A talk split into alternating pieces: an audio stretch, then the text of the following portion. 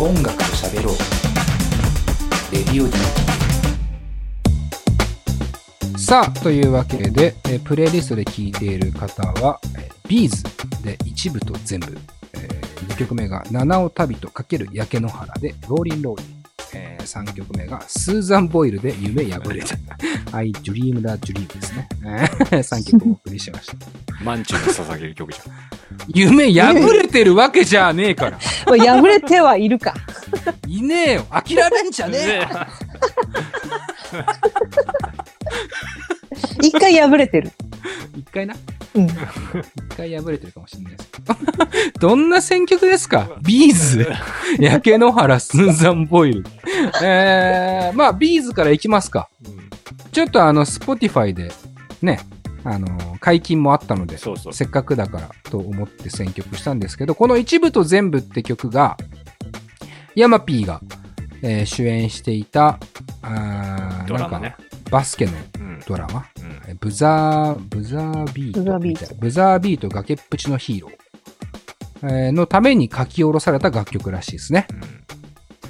これはね、でも B'z を、こう、レディオ DTM で特集してくれないかっていう相談を、相談というか、ちょっと話をね、うん。友達から受けたことがありまして、ああ、それいいかもね、なんていう話をしたんですけど、ビーズの曲というか、存在感というか、という意味でも、とても大事だし、あの、わかりやすく解説しやすい曲だなとも思っていて、あの、もちろん、楽曲の内容に関しては、あの、皆さんご存知かなと思いますし、聴いてほしいなと思うんですけど、彼らっていうのは、すごい、あの、J-POP 的に売れてるじゃないですか。うん。当たり前ですけども。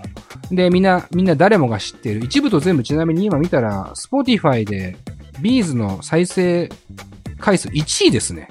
あ、そうなんだ。おそうなのへー96万回。わかんない。ちょっと、いまあまあまあ。人気だってことだね。うん。で、こう、ちょっとこう、ダンサブルな、ドゥッツドゥスドゥドゥダンツドゥッツダンっていうこうね、あの感じ。なんかはちょっとこう、当時の2009年でいう、いうところの、マインディーアーティストとかにもいられるようなダンサブルな、うん。こう、激しいロックみたいなノリにもちょっと聞こえてくるのかなと思っていて、で、かつこう、ハードロックみたいなイメージがある中で、結構この曲は、さっきのようにちょっとダンサブルでファンキーな曲だなと思っていて、このドラム叩いてんの、あれですからね、えー、レッチリのドドラムですからねそ。うなんだ。へえ。うんチャド・スミスですよ。うん。えチャドが叩いていて、ベースは多分、そうなんだってなるほどでもないかもしれませんけど、ベース、マーズ・ボルタですからね。これ、マーズ・ボルタって誰っていう人がほとんどだと思いますけども、いわゆるメジャーな、えーポップでえーメロディーのいいってバンドではないです。もうゴリッゴリのバカテクうん。ギュインギュインバンドですね。えーこの辺はね、なんかビーズと一緒にやってるっていうのを知るのは、なんか結構面白い気が僕はしています。あのーなんつうのかな、実力とかさ、その音楽のやっている内容でおそらくこの人たちはプレイヤーも選んでるし、すごく売れ線ではなく音楽的に活動していたという分かりやすい、こう、人選なんじゃないかな。うん。って思いますね。だからこの辺とかは、まあイチブトゼンブとかだけじゃないですけども、チャドも多分他にも叩いてる気がしますけども、あの、 B'z は誰が、二人しかいませんから、 B'z 自体は。誰がバックバンドにいるかとかを見ても面白いかもしれませんね。まああとはライブ映像を見たときにアンプがいくつあるかとかっていう楽しみ方もあるんですけど、まあそれはちょっと今度、時間あるときに話しますね。2曲目。七尾旅とかける焼け野原、ローリンローリン。まあこれはまあ、インディ視線で言ったら流行ったよね。まあ本当にフロアアンセム、うん。未だにじゃん。未だにだよね。うん。えー、どうですか？あ、マンチごめん、ビーズの話も触れませんでしたけども。七尾旅と焼け野原、ローリンローリン知ってました？これって。いや、当時は知らなかったですね。あ今は逆にもう知ってるよ。七尾旅人さんは知ってるんですけど、焼け野原さんはちょっと存じ上げないですね。あ、そうなんですね。あの、僕や金子さんみたいな、こう、浮世離れした人間からするともう、ね、熱中したうん。ラッパーというか、うん。あーただの天才やないかみたいな感じの タイプの人かなとは思うんですけども、特にこのローリンローリンに関しては七尾さんのこうメローな最高のメロディーとこのグルーブですよね。うんえーに乗っかって焼け野原さんのもうあの人にしかできないこのフローで乗ってくるこのラップ。まあなんて言うんでしょうか。全体的に、えー、お酒ん捨てたらパー以来の、えーねラップメロアンセムというか、な感じしませんか？そうそうそう。まさにです。その感じがあって、未だに僕も DJ とか頼まれると、ローリンローリン BPM めちゃくちゃ早くして流したりしますけども。えー、名曲っす名ね。曲です。七尾旅人さんとか焼け野原さんの名前もこれで知った人がすごく多いんじゃないかな、うん。と思いますけども。まあ、最高の曲。そして3曲目。スーザン・ボイルですね。夢破れては、これあれですかね。レミゼの曲かな。と思うんですけど、スーザン・ボイルは、あのー逆にこの年、この年代に多少なりともテレビ見るとか、あのー情報をキャッチする年齢じゃないと知らなかった人多いんじゃないかな。なんつうの？めちゃくちゃ子供でスーザン・ボイルしてる人逆にいないんじゃないかな。2009年に。というのも、あの、テレビ番組、あの、海外のオオーディション。ンテレビ番組で出てきたおばちゃんなんですよ。で、そのオーディション番組今もありますけど、渡辺直美さんとかね、ああいうタイプの人たちとかも、まあ、ユリアンとか出てるオーディション番組の想像すればわかる。それが同じかわかんないけど、あのスタイルの審査員が3、4人いて、出てきて、何かしら一芸をして、勝ち抜いたら次、みたいな感じのオーディション番組が爆発的に流行っていて、で、そこに出てきたスーザン・ボイルってほんと地味で田舎から出てきたんですか？みたいなおばちゃんが歌い始めたら、やたら歌うまい。で、そこで一気に優勝して、スターダム駆け上がるっていう、本当にシンデレラストーリー。で、もう多分40、50とかで CD 初めて出した。みたいなのがスーザン・ボイル。だから、ミュージシャンとかいうか、近所のおばさんですよね、うんそう、歌の上手いおばちゃんよ。近所のおばちゃんが歌うまいっていうところの一芸だけで超スターダムにのし上がったっていうストーリーがあるので逆にそれを知らないとん何の誰ですか？みたいなその 何がすごいんですかってなるんでこれはあのある意味流行りというか、うん、なあその後ももちろんねあの活動してますしあのシンガーとしても全然素晴らしいと思うんですけどまあこの一瞬の最大風速で行った人なんだよっていうのは、えー大事かもしれませんね。そう、あの、これ紅白も出てるんですよ、スーザン・ボイルは。そうなんだね。この年のね紅白まで出てんだ。うん。ごいね。これはまあ、文句なしなんじゃないですか、ヒット曲、あの年を飾る海外の人っていう意味では、うん。そうだね。紅白出るってそう相当だもんね。うん相当だよ。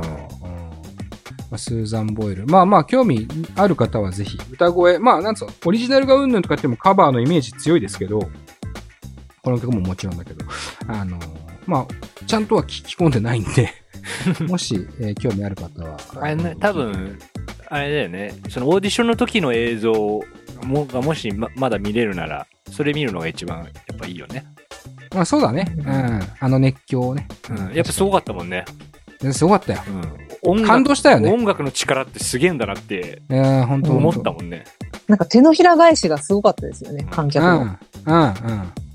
あの感じ、アメリカ人っぽいよね。なんか本当？あの、すごきゃスタン、スタンドでちゃんとこう立って、スタンディングオベーションするぜみたいな、あの、バーンってひっくり返る爽快さっていうかさ、うん、すごいあの、オーディション番組の売りかなとも思いますあ。れでもイギリス版じゃなかったっけ？うん、リススーザン・ボイルはイギリス版かも。ううんん、そうか、ごめんなさい。まあ、ちょっとアメリカとイギリスの区別もつかないように。えー、映画編。いきます。サクッといこうんサクッといけますか？えー日本編でいきましょう、まずは。えー1月からずらーっと作品並んでますけど、まず1月31日、監督そのシオン、愛のむき出し。名作。名作ですね。とにかく長い、長いというね。えー、その後、日本映画でちょっとこう、印象的なの言っていきますね。うんえー3月、入江優監督、埼玉のラッパうん。ー。うん。まあまあまあ、かなり印象はでかいんじゃないですかね。えー、6月27日、監督、三宅龍太、呪音、白い老女、呪音、黒い少女。これ別の映画なんですよね。2作品。2作同時作品同時。そもそもこの呪音の、なんていうんですか、正式な後継作というよりかは、スピンオフ感の強い、えー作品なイメージですかね。えー三宅龍太監督っていうのは、まあ、顔の道でおなじみの、佐藤健の出世作であります、顔の道っていうね、あのドラマがあるんですけども、代表作ですよ、佐藤健の。DTM 的にな。うん。DTM 的というか代表作ですよ。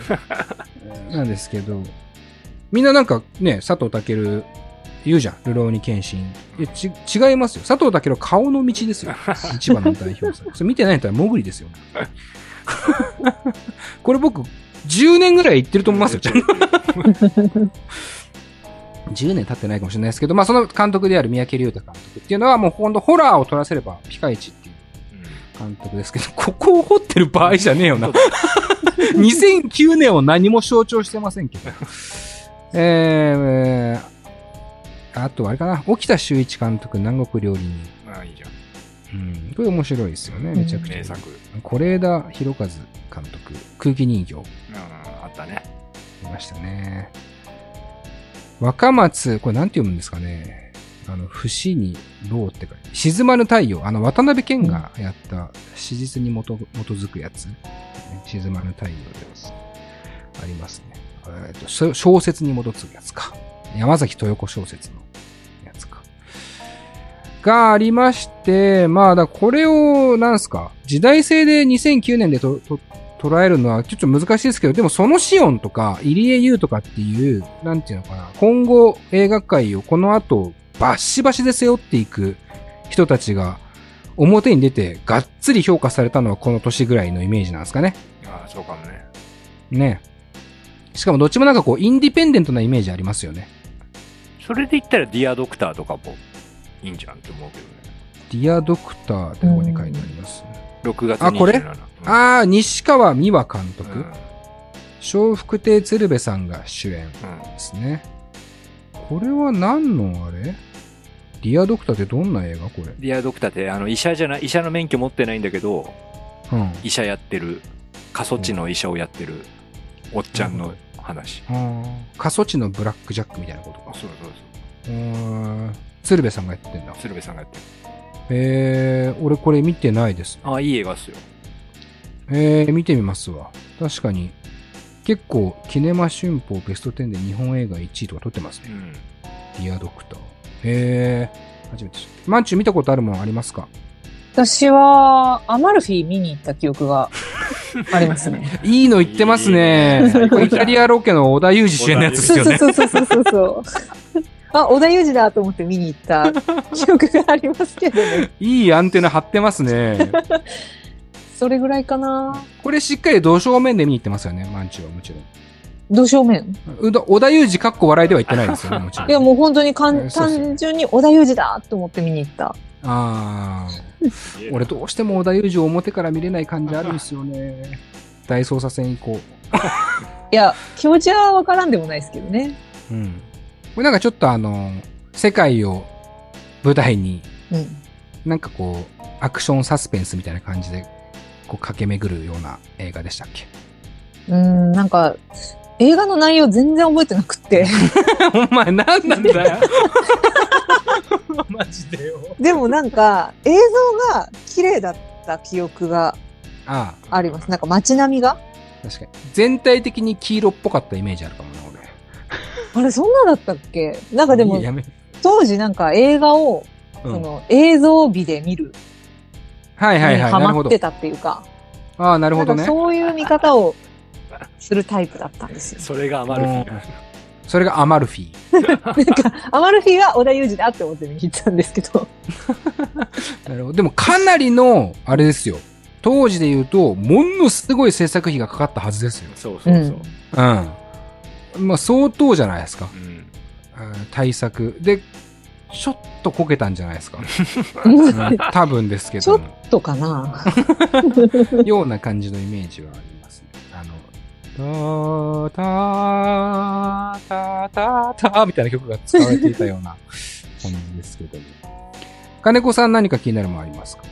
僕はね、あの、まあ、この映画功績っていうか2009年のをうんある種、そ象徴するじゃ象徴してるんじゃないという時代的にもっていうのがほうほルーキーズ卒業、おう。お。うんルーキーズってあの漫画の、野球の漫画の？そうそうそうはいはいはいはい。あ、奇跡だそグリーンのうグ。リーンの奇跡はる。か、はるかか。はるかの方か。まあまあまあまあまあその辺のグリーンだよねグリーンはグリその辺のグリーンだな。うん その辺のグリそのーン。辺のグリーンが幅利かす要はこれってうん俺見に行ってるんですよへであの UU ワイドで一緒にやってた陣内さん陣内貴美子さんがルーキーズのドラマにハマっててえ。うん。で金子の話よく出てくるね、陣内さん。な まあまあ仲良くしてもらってたんでであの金子の、金子のズボン陣内さんにもらったやつだもん。めそうそうそう あの服よくくれるんですけど まあいいやで陣内さんがドラマハマってたからうん。みんなで映画見に行こうよみたいなんでその曜日スタッフとかでみんなで行ったんですけど、うん。まあ、正直俺は内容的に感動したわけじゃないんですけどええやっぱあの時のルーキーズが流行っててでさっきのオリコンのランキングもそうだけどええうん。 EXILE が割とこうジャニーズについて幅を利かせてたじゃないですか EXILE ね。うん。要はこれってねあのこの時代ってマイルドヤンキーって言われる。購買層っていうのが割と大事だったんですよ、うーん、そうなんだ。うん、都会のガンガン悪い人とかじゃなくて昔ちょっとやんちゃだった人たちみたいなのがこうヒットに結びつくっていうかそこの人たちの財布が動くことがヒットに結びつくみたいなのが割と始まった象徴的な作品だと思うんですよね。ルーキーズって。ああ、なるほど。あ、じゃあ何？現役の若いわヤンキーではなくて、元ヤンみたいな人たちが、その、行く、行くみたいなことが巻き起こったってそうことそうやなんだ。っぱそのストレートにさ夢を諦めるなみたいなさとかさ。ああ、そのスポコン時代の、まあでも、そこまであれか、年いってないか。でもなそれをなんつうのド直球に受け止められる人たちみたいなさ、なるほどね。うん。のはいははい。なんかすごい感じた。見見ながら。俺の見る映画ではないなとは思ったけど。でも、だって、でも、あれじゃないの？金子さんは、だってゴリゴリのヤンキーだったじゃん。ヤンキーじゃない 俺俺の出の出の地元がね。あれ違ったっけ？俺の地の出の地元の学校とかはもうヤンキーだらけだったからああ、そうかそうかそうか。うんごめんごめん。金子さん俺めちゃくちゃバイクパクって乗り回して事故ってたイメージある。俺じゃねえよそれ 違うか。ゼファー乗ってなかったっけ？ゼーファー乗ってないよ乗ってない乗ってない俺の幼馴染はそれは捕まってましたけどうん、確かにね。そういう感じね。そうそうまあだからちょっと気持ちはわかるんだけど、自分ではないかもみたいな感じ。うんなんかなんか近しいところにいた人たちが喜んでるイメージなんですよ、はいはいはい。この後にクローズとか出てくるんじゃないですか、もしかしたら。あクローズがクローズの後にルーキーズで出てきたんですよあ、クローズはもっと前なんだ。もっと前なんですよ、小栗旬、山田孝之のやつね。そうそうでクローズでああいうのが受けてあ、なるほどね。そうそうでそういうことか。でそれの俳優陣たちが結構絡んでるんですよルーキーズのドラマにそう考えると、なんでユーキャンの流行語大賞は装飾男子なんですかね。マイルドヤンキーの方がいいですよね。いやだからそれはなんか出しにくいからじゃない？ああ、ちょっとだ。からそれの両極なところがもう確かにフィフィーチャーされてたっていうかイメージ悪い可能性があるね。そうそうそう確かにね。なるほどね。ルーキーズね。なんか、見てないな。多分見てないと思いますね、ルーキーズ。いいっすね。はい、えー、日本の映画はそんな感じですかうね。ん、うん。これ海外の映画もちょっと見てみたいなと思うんですけども、これ海外の映画って考え方がまず難しくって、2009年を今掘ってますけど、2009年公開っていうのは日本公開か、いわゆるその現地公開かで、1年ぐらいブランクが出てくるというか、タイムラグが出てくることが割と多いんですよ。うんで、えー、か、あの、映画の話で言うと、アカデミー賞っていう賞があるじゃない。アカデミー賞じゃ基準で考えようってなると、アカデミー賞もアカデミー賞で、その年のアカデミー賞にノミネートしてるのは前年の映画が多い。そうそうだから何を基準にこう2009と考えたらいいかがまずすごく難しいという前提。これ音楽も一緒なんですけど、グラミー賞とかも。うんこれは理解した上で進めなきゃいけないなと思っておりまして、えー一応2009年のアカデミー賞、要は2008年の作品が多くノミネートされているアカデミー賞と、2010年のアカデミー賞、どっちもちょっと資料としては用意してます。で、えーど、どっちでいきますか ?2009 年とりあえず掘ってみますか？アカデミー賞で言ったら。まあそうね、作品だけでもちょろちょろええ。作品だけでもじゃあ掘っていきましょう。2009年のアカデミー賞、2009年に受賞した作品っていうのは、えー作品賞がスラムドッグミリオネア。これはまああのーダニー・ボイルっていうね、イギリスの監督がやっている、あれですね、ミノモンタのクイズ番組うん。うん。が元ネタみたいなやつですね。クイズミリオネうんア。クイズミリオネア。これをこう、あのーまさにスラム街のところで一気に成り上がるっていうのをこう結構疾走感を持ってから、これかっこいい映画だよね。俺すごい好きですよ。で、最多ノミネートで言うと、ベンジャミン・バトン。うんこれはブラピが、あのーおじいちゃん赤ちゃんになっちゃうやつですね。おじいちゃん赤ちゃんから生まれるみたいそうそう。な。難しい。若返ってくっていうね。年が、えーおじいちゃんからどんどん若くなってしまうう。うんよく千鳥さんとかもツッコミで使いますけどね。ベンジャミン・バトンや、みたいな、その、逆行してることみたいな。そういう意味ではうん今日の、えータイムトラベルにもぴったり。えーベンジャミン・バトン、数奇な人生ってのがありますね。これ、フィンチャーだっけ？あれ、フィンチャーだよね。フィンチャーうんそうだよね。うんえーそして主演男優賞はショーン・ペンです。これはミルクですね。実在した、えーなんと、都議会議員だかなんかそういう系の、まあ、議員の方ですね。で、これ、ゲイの、そういう政治家の方を多分ショーン・ペンがやったと思っています。僕は見てますが、あんま覚えないんだよね。そして主演女優賞は、えーケイト・ウィンスレットですね。うん愛を読む人という作品で、タイタニックねえー受賞しておりますね。うんえーまあ、なんでしょうか。有名なのはタイタニックのディカプリオの相手っていう感じですけどね。ケイト・ウィンスレットが。そして、まあ、これ映画には、映画としてはもちろん前年になっちゃうんですが、一番は助演男優賞にヒース・レジャー。これはノーラン監督のダークナイトのジョーカー役ですね。まあ、えー歴史に残る名演をしたと。まあこれだろうね。もう、まあ、これだろう。これよ。もうこの年は。まあ、ヒース・レジャー。うん。まあ、言うてもヒース・レジャーはもう亡くなってしまったんですね、この時にはもうすでに。えーという形で、こう、涙涙の手はありますけども、まあ、最後の最後に、ものすげえ、ね、えー演技を残したなと思っておりますが、えー、まんちゅうまずこの、じゃあ2009年のアカデミー賞何かありますか？うん引っかかるところは。なんかベンジャミン・バトンって名前は聞いたことあるし、うん。スラムドッグ・ミリオネアも、ああ、うんこの年だったか、っていう気持ちうん。ですが、どっちも見てないですね。なるほど。うんそうでしたか。じゃあ次行きます。まあでもね、これ面白い映画、まあ当たり前ですけど面白い映画しかないですよ。アカデミー賞なんでね、あれですけども。まあ特にスラムドッグミリオンなんかはこう、この番組と音楽的にも、まあダニー・ボイルというのはトレインスポッティングの監督ですけども、一番有名なのは。えーイギリスのね、ね監督で、まあ音楽もすごいかっこいいし、ぜひ、えー見てほしいかなという感じですね、スラムドッグ。そうね。こう、インド資本が入ってそうっすね。っていうのが、まあ、その作品賞になってるっていうのが割とトピックとしてはあるんだろうなとは思いますね。うん、うんなるほど、なるほど。まあなんかこう、そういう意味ではあれかもね、多様性みたいなところが、そうそうそうえー徐々に徐々に、まあミルクもそれ、そういう意味ではね、えー、性でいう、じこうセクシャリティでいう、こうマイノリティを扱った映画ですし、えー、ね、徐々に徐々にアカデミー賞も、えー人種、性別、国、うん。格差っていうところを、えー意識、まあずっとはしてるんですが、えーもっともっと強く意識するような年だったのかもしれませんね。えーそして、この映画続いていくと、2000今のが2008年公開の映画が多いんですよ。うん。うん。うん。で、2009年公開の映画っていうことを見ていくと、これ2010年のアカデミー賞を見ると大体2009年になると。えーで、簡単に漁っていくと、作品賞はですね、ハートロッカーですね。えーこれはキャスリン・ビグローという女性監督が撮った、えー戦争映画ですね。えーそして主演男優賞は、えージェフ・ブリッジスですね。これはクレイジー・ハートという映画を撮っております。